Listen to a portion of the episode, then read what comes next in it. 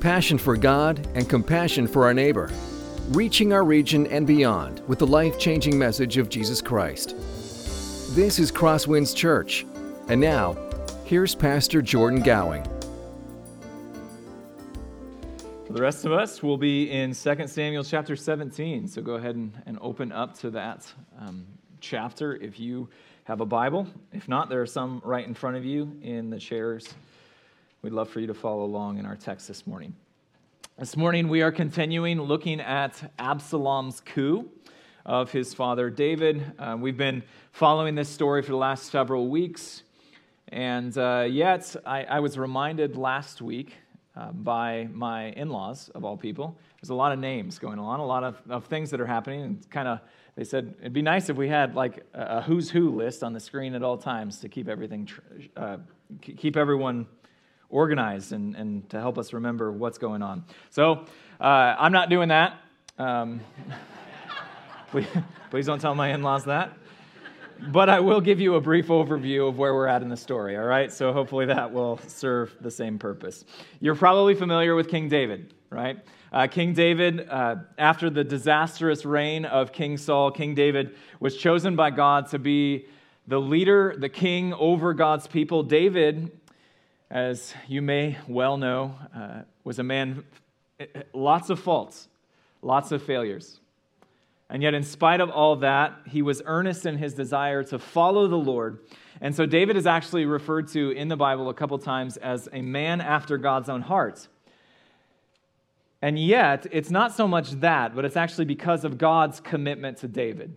Not David's commitment to God, but God's commitment to David that we see God makes an everlasting commitment to David. So we read this in 2 Samuel chapter 7. And your house and your kingdom shall be made sure forever before me. This is God speaking. Your throne shall be established forever. God promises David that no matter what may come, God's plans, not just for David, not just for Israel, but in reality, as we look at the entire story of the Bible, his plans for all of creation will come to pass through a son of David. And it's this commitment to David that doesn't rely on David's faithfulness, but on God's faithfulness. Not on, on the faithfulness of David's descendants, but, but on God's faithfulness, God's character. And that's a really good thing. Because as we've seen over the last several weeks, David isn't that great of a guy sometimes. In 2 Samuel chapter 11, he does the unthinkable. He sleeps with the wife of one of his army commanders. After that, he kills him in order to cover it all up. And from that moment forward, David's kingdom begins to unravel. David's life falls apart as a part of the judgment that God has upon David for his actions. 2 Samuel chapters 11 through 20 focus on how all of this plays out with death, rape, murder, eventually a coup from his own son, and more rebellion. And if we are reading these chapters in isolation, we might be left wondering did God renege on his promises to David? Did God decide, you know what? You've made such a mess of your life, David, that I, am I'm, I'm out of this. Surely there's some fine print here. I can get out of this. That's why this morning we started with 2 Samuel chapter 7. And this promise that God has made to David, not contingent on David's faithfulness, but on God's faithfulness. In spite of all that we see in David's life, in spite of the mess that David makes of his life, God's promises, God's purposes for David and for all of creation through David are still secure and they still stand. 2 Samuel, chapter, uh, 2 Samuel chapters 11 through 20 are not meant to cast doubt on God's commitment to David. But instead, we have to read them in light of the promises that God has already made to him. We must not forget the steadfastness of God. In spite of all that David has done, in spite of all that David experiences. In fact, it's the steadfastness of God that allows us to understand what takes place in these chapters. Specifically for us this morning, what takes place here in chapter 17. And yet, God's commitment to David is not explicit in these chapters. Here's what I mean by that God does not work in 2 Samuel chapter 17 through miraculous intervention. God is at work behind the scenes using seemingly ordinary events to do exactly what he wants and exactly what he plans and purposes for David. We saw this last week. It's called providence, this purposeful sovereignty. It's a reminder to us that God is completely in charge of all things, that God orchestrates all of them to accomplish his purposes. It's how God uses the seemingly ordinary events in our lives to accomplish exactly what he intends to accomplish.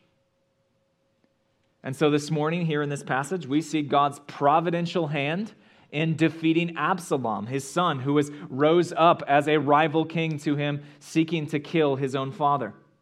We see God's hand providentially at work in restoring David to the throne. In case we're at this spot where we are wondering, is God still committed to David? This text reminds us yes, God's commitment to David still stands. 2 Samuel chapter 17, I don't know if I can call it this, but I'm going to. It's a fun chapter.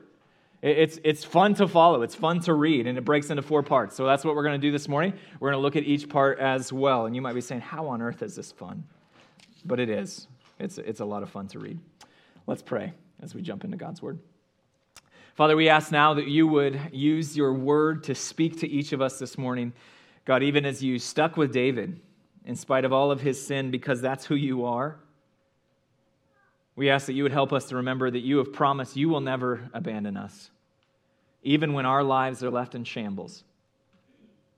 God, we ask that you would use this text to instill within each of us a confidence in your goodness and in the reality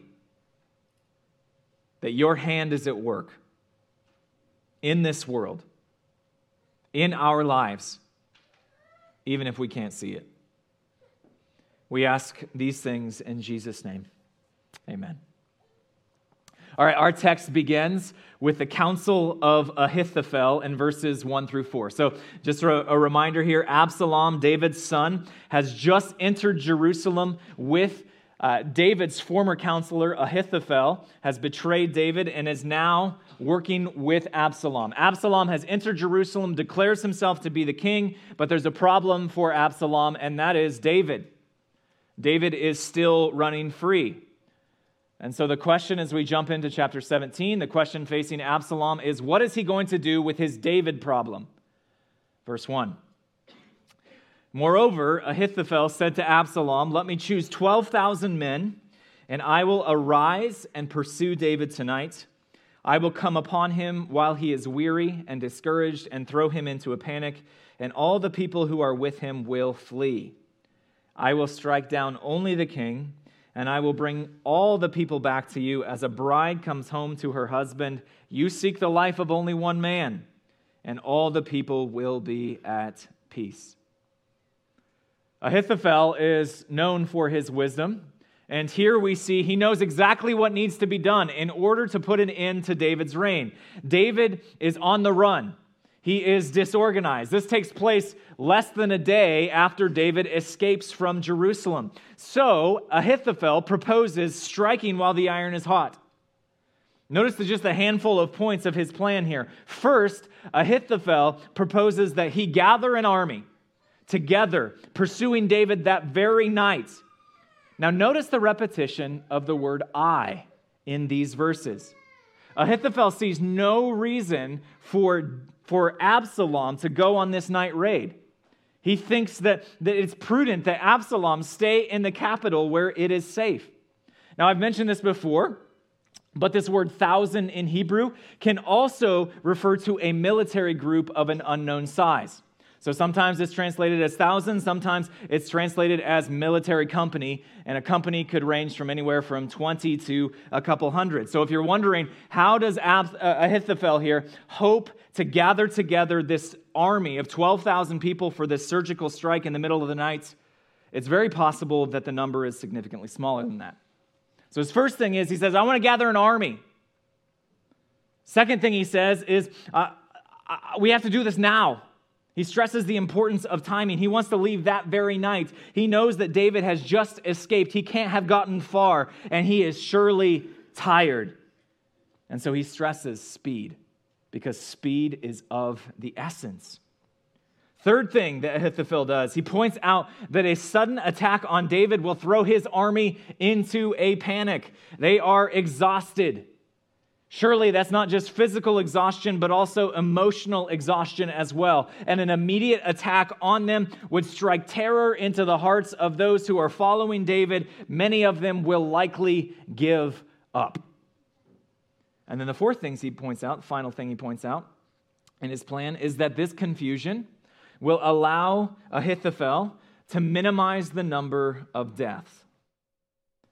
And it's almost as if he's painting this picture for Absalom, saying, Would there be a better way for you to start your new reign as the king of Israel than by showing benevolence and pardon to all of your enemies? Ahithophel sees this as an opportunity to unite Israel with Absalom at its head. And so Ahithophel says, I will bring the people home back to their new beloved king who longs for peace. He's a man of peace, he's not a man of war. And it's the perfect plan. And Absalom and his men seem to agree. Verse 4. And the advice seemed right in the eyes of Absalom and all the elders of Israel. There it is. David will be dead by morning. Back in 2 Samuel chapter 15 verse 31, David had prayed that God would defeat the counsel of Ahithophel. How could that possibly come to pass? Of course, if we're familiar with providence, we should not at all be surprised by what comes next. On the surface, it is a stunning turn of events. Absalom's war council is unanimous in their support of Ahithophel's plan. But for some reason, wink, wink, for some reason, Absalom suggests hearing a second opinion. More significantly, he suggests hearing from David's friend, Hushai, of all people. That brings us to our second section, the counsel of Hushai in verse 5. Then Absalom said, Call Hushai the Archite also, and let us hear what he has to say. And when Hushai came to Absalom, Absalom said to him, Thus has Ahithophel spoken. Shall we do as he says? If not, you speak. Now, we're not told Absalom's reasoning for summoning Hushai here. It could just be that he wants a second opinion.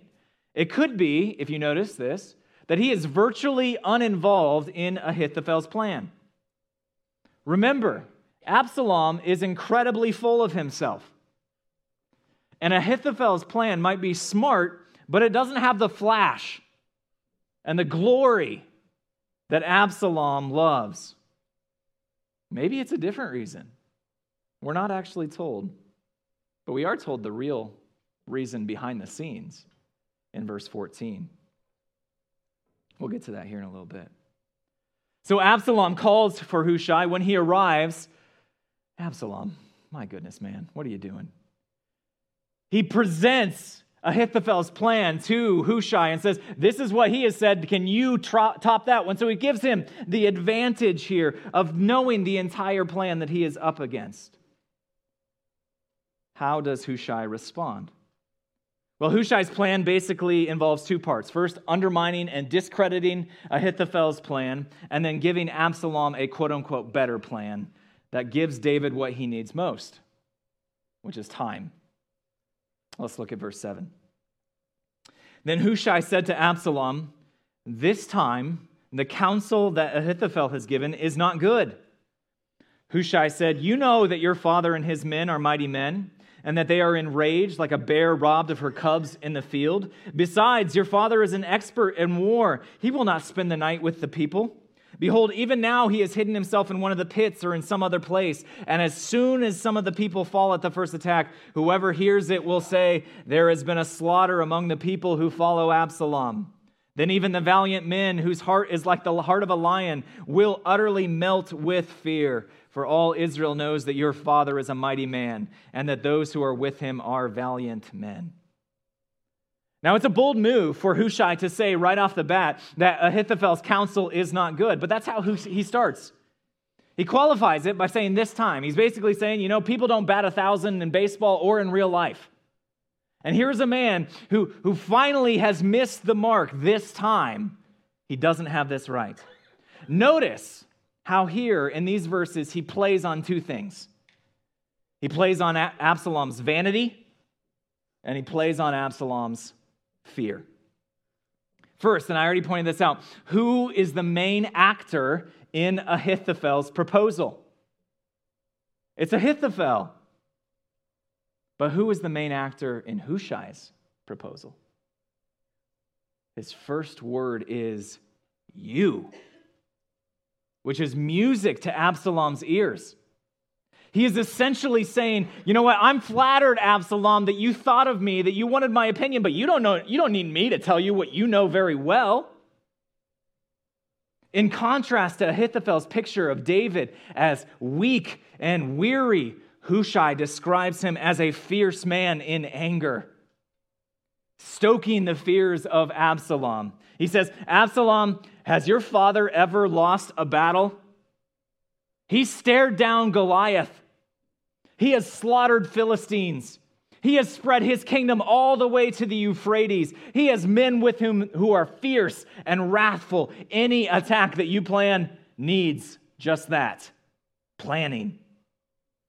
What's more, he points out, you know what? David has spent years on the run from Saul.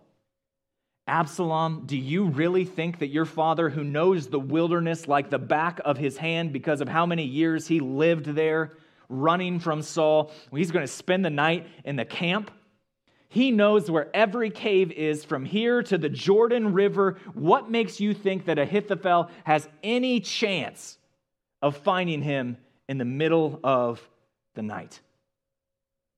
To make matters worse, if Ahithophel goes out and does this anyway, and he happens to come across where David's men are, what happens when these fierce men fight back? What happens when people on your side die? Word is going to get out, and the groundswell of support behind you is going to disappear just like that. Ahithophel promises you that he will lead Israel to you like a bride. In reality, he's doing exactly what is necessary to bring them all back to your father. That's brilliant, isn't it? It's brilliant from Hushai here. He plays to Absalom's fears, he plays to his vanity, and he allows himself to propose an alternate plan. Now, remember, Hushai's sole goal here is to delay Absalom's attack and buy David some time. And so to do that, he again relies on Absalom's vanity. Verse 11. But my counsel is that all Israel be gathered to you, from Dan to Beersheba, as the sand by the sea for multitude and that you go to battle in person. So we shall come upon him in some place where he is to be found, and we shall light upon him as the dew falls on the ground, and of him and all the men with him not one will be left. If he withdraws into a city, then all Israel will bring ropes to that city, and we shall drag it into the valley until not even a pebble is to be found there. There's two points here to his counsel. First, Absalom, you should be at the head of the army. People long for a king who fights their battles. You are that king, Absalom. So gather a mighty army of all Israel from the furthest north in Dan to the furthest south in Beersheba. It will be the greatest army on earth, and you will be at its head. Can you just picture Absalom and his imagination at this point? Absalom with his long flowing hair, blowing in the breeze, standing on his chariot at the, top, at the front of this massive army, and Absalom's going, Yeah, yeah, that's right. That's what we need to do. Who could stand against me in all my might? Second, Ahithophel, he wants to only kill David. He wants to show mercy. That's for the weak, not for a king as mighty and glorious as you are. Do you really want traitors in your midst, Absalom? These men with David who have rejected you as their king show everyone your wrath and your power and your vengeance. Wipe them all out. Leave no one left. With your unstoppable army, there will be no resistance left. Ahithophel wants peace. There will be peace when all of David's friends are dead like him. Nothing can stand in your way. If he is holed up in a city, you can tear it down with ease if only you have the time to gather an army of the sufficient size. And there it is. What Absalom needs most is time. Absalom can have everything he has ever wanted. His father will have no chance of standing against him. The kingdom will be his. The world will know his glory if you just take a little bit of time. And so the question that Absalom has to ask what matters most? Expediency and the risk that that entails, or the assurance of knowing what will happen? Your fame, your glory, your renown across the earth. How does Absalom respond? And Absalom and all the men of Israel said, The counsel he, uh, the, uh, the counsel of Hushai the Archite is better than the counsel of Ahithophel. Hushai's plan works. Against all odds, he defeats the counsel of Ahithophel. But it's not just because of his brilliance. And this is brilliant. This is why I think this passage is so much fun. The key to Absalom's decision, indeed, the key to the entire chapter, is found in the second half of verse 14.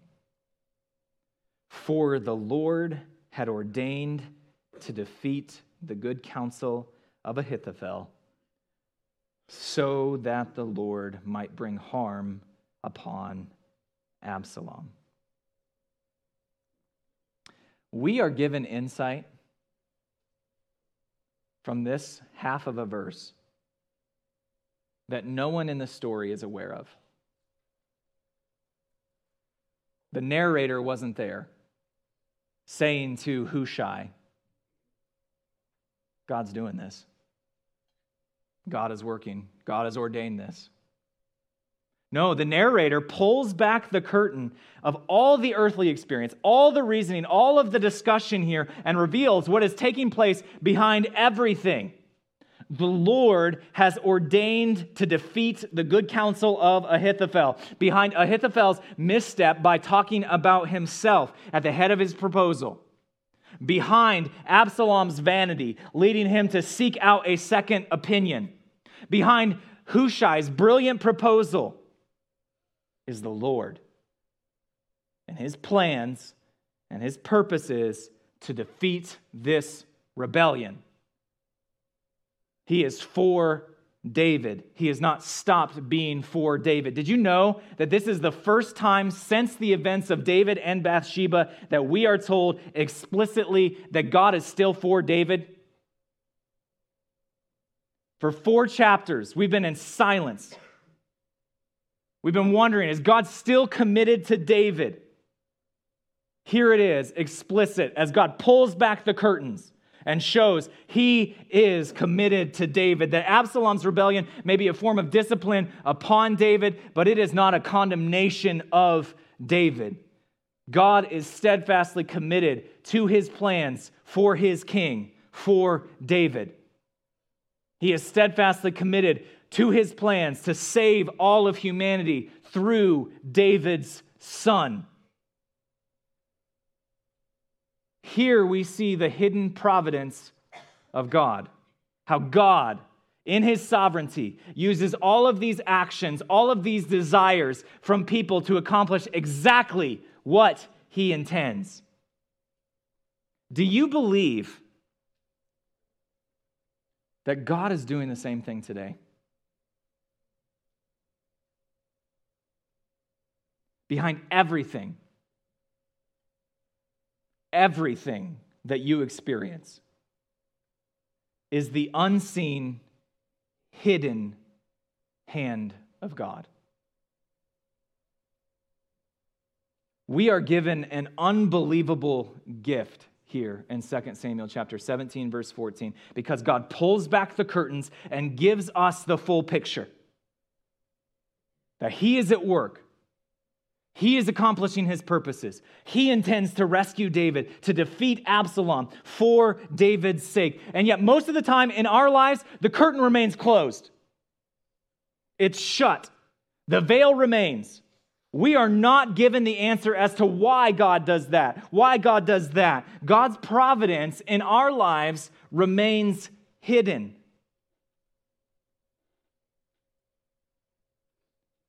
But God gives us stories like this, where He pulls the curtain back for half a verse, just half a verse. And it's in someone else's life. It's not in your life, it's not in my life. But He pulls the curtain back to give you confidence that God is at work today as well. That the same hand that was at work in David's day is at work in your day, your life as well. God's hidden providence is at work. It's accomplishing his plans, his purposes in your life, that he hasn't forgotten you. God is at work for you just as he was in David's life. And that can be a great comfort. And it takes a lot of tension out of what we're about to read. We've seen God's plans, his purposes for David and Absalom. We may not know how, but we know what the end has to be. We don't know how God's going to do that. We just can follow along with contentment. These two sons of priests who are running for their lives. Oh, we, we, we know at the end of the day, it doesn't really matter. We know what's going to happen. We've read the last chapter. We can follow along with contentment as God accomplishes exactly what he has intended, exactly as he intends it to happen. But Hushai isn't aware of that. We're going to see that here as we continue on. He doesn't have that divine information like you have, like I have, that tension still exists there for Hushai as he implements his true plan to save David. That's his real plan. Can, can that just be a word of comfort for, for us this morning? So a word of, of assurance for us that you might not know how the specifics play out, but you know what the end is going to be. And you might find yourself still living in that tension, but in the broader story, you can be confident in how things will turn out. That God, the God of David's day, the God of, of our day, is the same. His commitment to you has not changed from, a, from his commitment to his people 3,000 years ago. We might not know the specifics, we might still be living in the tension, but we know the end of the story. Let's continue. Verse 15. Then Hushai said to Zadok and Abiathar the priests, Thus and so did Ahithophel counsel Absalom and the elders of Israel, and thus and so have I counseled. Now therefore send quickly and tell David, Do not stay tonight at the fords of the wilderness, but by all means pass over, lest the king and all the people who are with him be swallowed up. Now Jonathan and Ahimaaz were waiting at Enrogel. A female servant was to go and tell them, and they were to go and tell King David, for they were not to be seen entering the city. But a young man saw them and told Absalom. So both of them went away quickly and came to the house of a man at Bahurim, who was, it, had a well in its courtyard. And they went down into it. And the woman took and spread a covering over the well's mouth and scattered grain on it, and nothing was known of it. When Absalom's servants came to the woman at the house, they said, Where are Ahimaaz and Jonathan? And the woman said to them, They have gone over the brook of water. And when they had sought and could not find them, they returned to Jerusalem. Notice how this text starts. Hushai is not aware of Absalom's decision in verse 14. He doesn't know that Absalom has said the counsel of Hushai is better than the counsel of Ahithophel. He has either left the room before that deliberation, or he wasn't sure that Ahithophel wasn't going to get a second chance to, to rebut for this rebuttal of of Hushai's proposal. So he sends word right away to David. David is about 20 miles away at the Jordan River, and he shares this is what Ahithophel proposed, this is what I proposed. Get over the Jordan River now while you still can. We're not sure what's going to happen. A couple of weeks ago, we saw that David had set up this spy network in Jerusalem, and here it's put into practice. But as luck would have it, the men who are a part of this network, the, the messengers, they get noticed by someone who is sympathetic to Absalom. And so the sons of the priests, Jonathan and Ahimaaz, they run from Enrogel, which is about a quarter mile from Jerusalem, all the way to Bahurim, which is about two miles from Jerusalem. And Absalom's men track them to Bahurim, where the trail runs cold.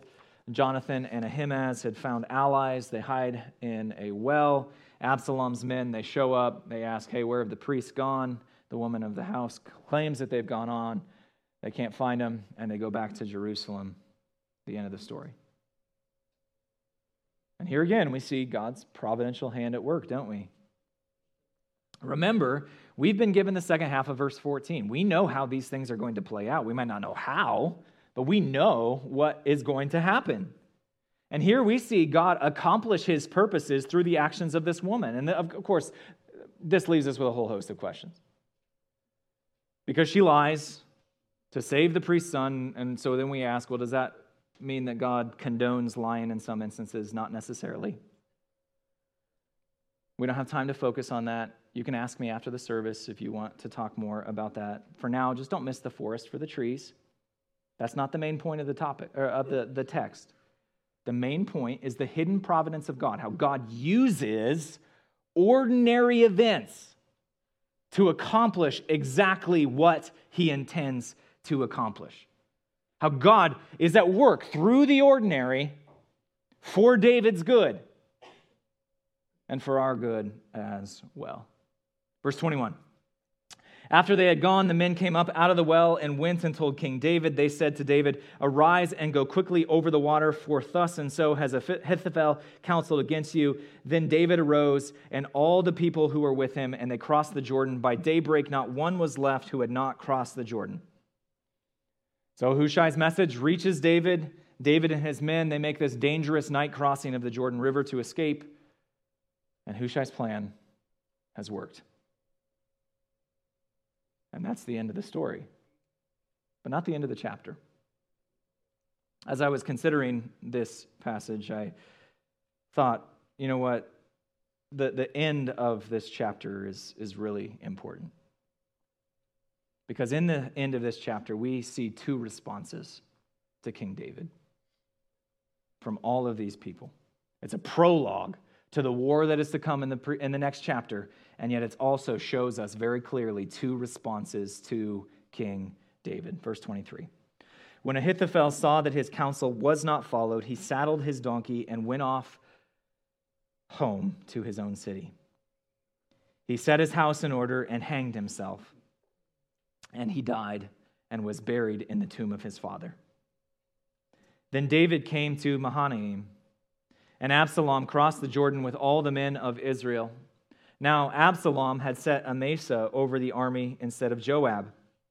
Amasa was the son of a man named Ithra the Ishmaelite, who had married Abigail, the daughter of Nahash, sister of Zeruiah, Joab's mother. And Israel and Absalom encamped in the land of Gilead. Of all those names, I stumbled over the word encamped. Interesting. Let's start with the second part here first. At some point, Absalom sets out after David. We don't know how long it's been. But the important thing is, by this point, David has reached Mahanaim. It's a city east of the Jordan River. David was relatively secure there. And Absalom and his army gather east of the Jordan as well, and they prepare to attack David. And we'll get to that next week. But don't miss verse 23 and what Ahithophel does here. He can see the writing on the wall, and he would prefer to take his own life rather than face execution for treason. Now, I've shared a couple times as we've been working our way through 2 Samuel that it suggests there's a, there's a handful of passages, a handful of verses that suggest that Ahithophel was Bathsheba's grandfather. Now, the text isn't explicit, but it seems likely that one of the reasons that Ahithophel joins Absalom's conspiracy against David is because of how David ruined his granddaughter's family and murdered her husband. Now, that's not explicit, but I think that's what the text is suggesting. Of course, Ahithophel isn't condemned because he was outraged at David's behavior back in 2 Samuel chapter 11. God is outraged at what David has done. Now, Ahithophel is condemned because at the end of the day, he rose up against God's anointed king, a king who, yes, was full of sin and failure, who does despicable things. But God didn't choose David because of his worthiness. God chose David out of a commitment to his people. And at the end of the day, Ahithophel meets the end that he does, not because it's a failed political coup, but because he finds himself opposing not just David, but the God of the entire universe. David is the Lord's king. He's not the Lord's king because he is a better man than Absalom, but because God has chosen him to accomplish his plans and purposes through him. And by opposing David, Ahithophel is opposing God. And here we have a warning of what happens when we stand against God's king. We see the utter futility of standing against him and the end that awaits those who stand against him. It is an end of despair. And yet, thankfully, the chapter doesn't end there, for there's another way to respond to God's anointed king on display at the end of this chapter.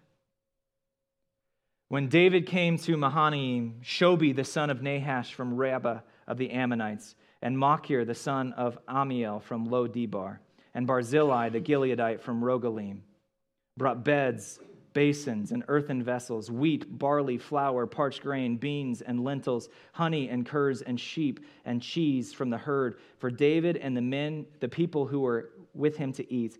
For they said, The people are hungry and weary and thirsty in the wilderness.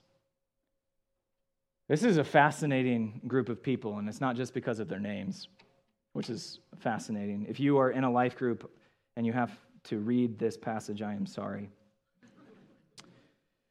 The first Shobi is the brother of Hanan, who was the Ammonite king who started the Israelite Ammonite wars back in 2 Samuel chapter 10, 11, and 12. Back at the beginning of 2 Samuel chapter 10, David reached out to console Shobi and his brother at the death of their father. And Hanan rejected David, but apparently Shobi did not. He was touched by the kindness of the king. The second Machir took care of Mephibosheth back in 2 Samuel chapter 9 before David took him in to his family. Apparently, he also was touched by the king's kindness. The third, Barzillai, he'll show up later. And it's another story of David's great kindness toward his family. In each of these, then, we see support for David in connection with David's own kindness. What a different response than that of Ahithophel. Ahithophel rejects his king and, by extension, the Lord. And yet, here we see a group of men who, even in David's affliction, even in David's exile, align themselves with God's king. And they respond to the kindness that God's king has shown them with kindness of their own. You know, these last few verses might come across at first glance, as, as nothing more than just a historical footnote, information that provides us with what actually happened. But in reality, they provide us with a powerful charge as we come to the close of this text. The text here is forcing us a question that we have to ask. Each of us has to ask how are we going to respond? to the Lord's king? Are we going to be like Ahithophel? Or are we going to be like these three men at the end of this chapter? Let me put it another way. Here's the message of this chapter God's purposes for his king will never fail. You can be completely, utterly confident of that. We've seen that in Jesus, God's true king. His plans and purposes for his king will never fail. But we have to ask how will we respond to him? How will we respond to that king? That first, again, that first half of that statement is abundantly clear. God's purposes for his king will never fail. We see God at work in his hidden providence on behalf of David, doing exactly what he intends to accomplish for David's good, his chosen king.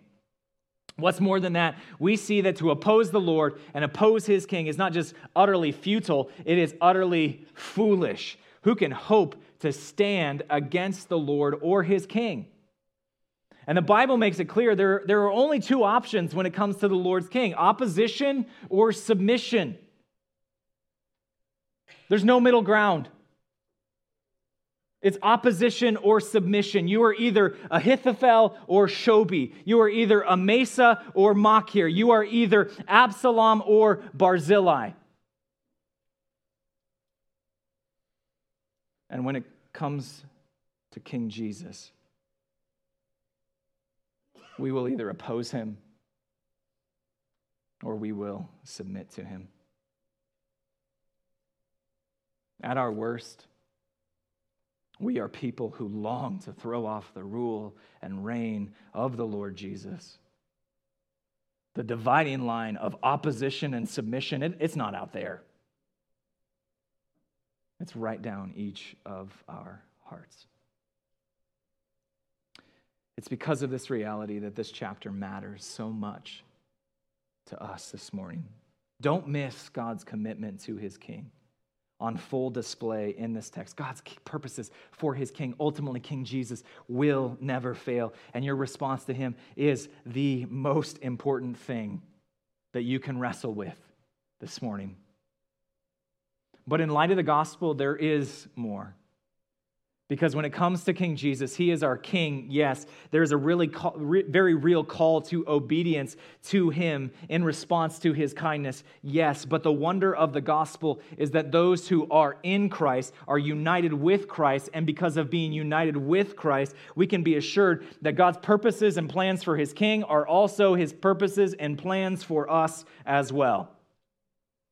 His purposes for his king will never fail, and his purposes for the people of the king will never fail. And you can stake your life on that. That no matter what comes your way, you can rest confident that the Lord is seated on his throne, and that through the hidden providence of God, because of the victory of his king, King Jesus, he is working good for you. God's purposes for his king and the people of the king will never fail. How will you respond to him? Let's pray. Father, we thank you for your word.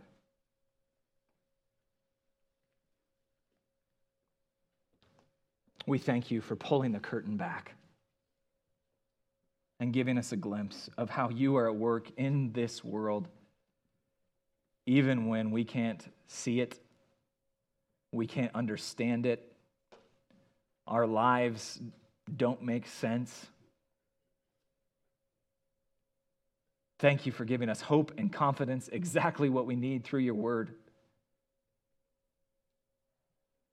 From that place, God, we ask that you would help us to be a people who respond to you, to your King, not with opposition, but with submission. Gladly following your King, gladly following Jesus, knowing that your plans and purposes for us are good.